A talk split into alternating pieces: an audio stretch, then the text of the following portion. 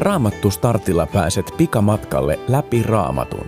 Saat sadan kohdan kautta yleiskuvan koko raamatun tärkeimmästä sisällöstä ja sanomasta.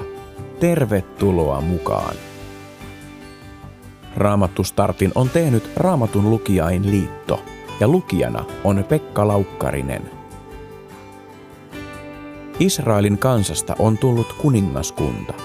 Saulin ja Daavidin jälkeen kuninkaaksi nousee Salomo – Kuninkaat ovat Jumalan valitsemia, mutta silti monella tavalla vajavaisia ja syntisiä ihmisiä. Jumala lähettää profeettoja puhumaan heille ja kansalleen.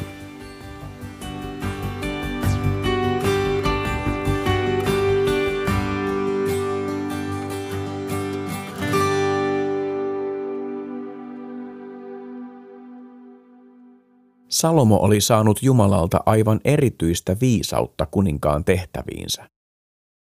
Luen ensimmäisestä kuninkaiden kirjan luvusta kolme. Noihin aikoihin kuninkaan puheille tuli kaksi porttoa. He astuivat hänen eteensä, ja toinen heistä sanoi, Herrani, kuule minua. Minä ja tuo nainen asumme samassa talossa. Hän oli läsnä, kun minä synnytin lapsen. Ja kun oli kulunut kaksi päivää siitä, kun minä synnytin, silloin myös tuo nainen sai lapsen. Me olimme kahden, talossa ei ollut ketään muuta. Tuon naisen poika kuoli yöllä. Hän oli nukkuessaan tukahduttanut sen. Silloin hän nousi keskellä yötä ja otti poikani minun vierestäni. Minä nukuin, ja niin hän pani lapsen viereensä makaamaan ja asetti kuolleen poikansa minun viereeni. Kun aamulla nousin imettämään poikaani, se oli kuollut. Minä tutkin silloin lapsen tarkoin, eikä se ollut minun synnyttämäni poika. Toinen nainen sanoi, tuo ei ole totta. Minun poikani elää, sinun poikasi kuoli. Toinen vastasi, ei, tuo kuollut on sinun poikasi, minun poikani elää. Näin he riitelivät kuninkaan edessä. Kuningas sanoi, Tämä nainen väittää, että elävä poika on hänen ja kuollut tuon toisen. Tämä toinen taas sanoo, ettei se ole totta, kuollut poika on toisen ja elävä hänen. Hakekaa minulle miekka, kuningas sanoi. Miekka tuotiin kuninkaan eteen. Hän antoi käskyn, halkaiskaa elävä lapsi kahtia ja antakaa toinen puoli toiselle, toinen toiselle. Silloin rakkaus lapseen pani elävän pojan äidin puhumaan, ja hän huudahti kuninkaalle, Herrani, anna lapsi hänelle, älä anna surmata sitä. Mutta toinen sanoi, ei minulle eikä sinulle, halkaiskaa vaan. Silloin kuningas lausui, antakaa lapsi tuolle, joka ensin puhui, älkää tappako sitä. Hän on lapsen äiti. Kautta koko Israelin levisi tieto tuomiosta, jonka kuningas oli antanut.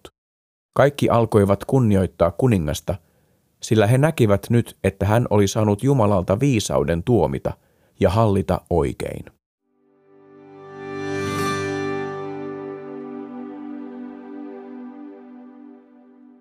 Salomon viisautta ihailtiin ja hänen älykkäästä tuomiostaan puhuttiin pitkään. Mutta entäpä jos naiset olisivat jatkaneet riitelyä? Salomon olisi täytynyt halkaista vauva kahtia. Eihän hän olisi voinut peruuttaa sanojaan. Jumala antoi Salomolle oikeat ajatukset ja sanat, koska hän tiesi, mitä tulisi tapahtumaan. Salomo oli juuri asetettu kuninkaaksi. Tämä tuomio teki hänestä kansan silmissä viisaan ja vahvan kuninkaan. Jumala oli aiemminkin vahvistanut valitsemiensa johtajien asemaa kansan silmissä aivan heidän hallintokautensa alussa. Oli tärkeää, että kansa luotti johtajaansa. Salomo ei kulkenut merien halki tai valloittanut kaupunkeja torvia soittamalla. Hänelle Jumala antoi viisauden hallita ja tuomita oikein kansaansa. Jumala antaa viisauden tehdä oikeita valintoja vaikeissa tilanteissa. Joskus olisi helpompi seurata kavereita johonkin, minkä tietää vääräksi, kuin pysyä sillä tiellä, jonka kokee oikeaksi. Lopulta meitä kuitenkin kunnioitetaan viisaiden valintojemme tähden, ja niiden kautta kasvaa myös hyvä itsekunnioitus.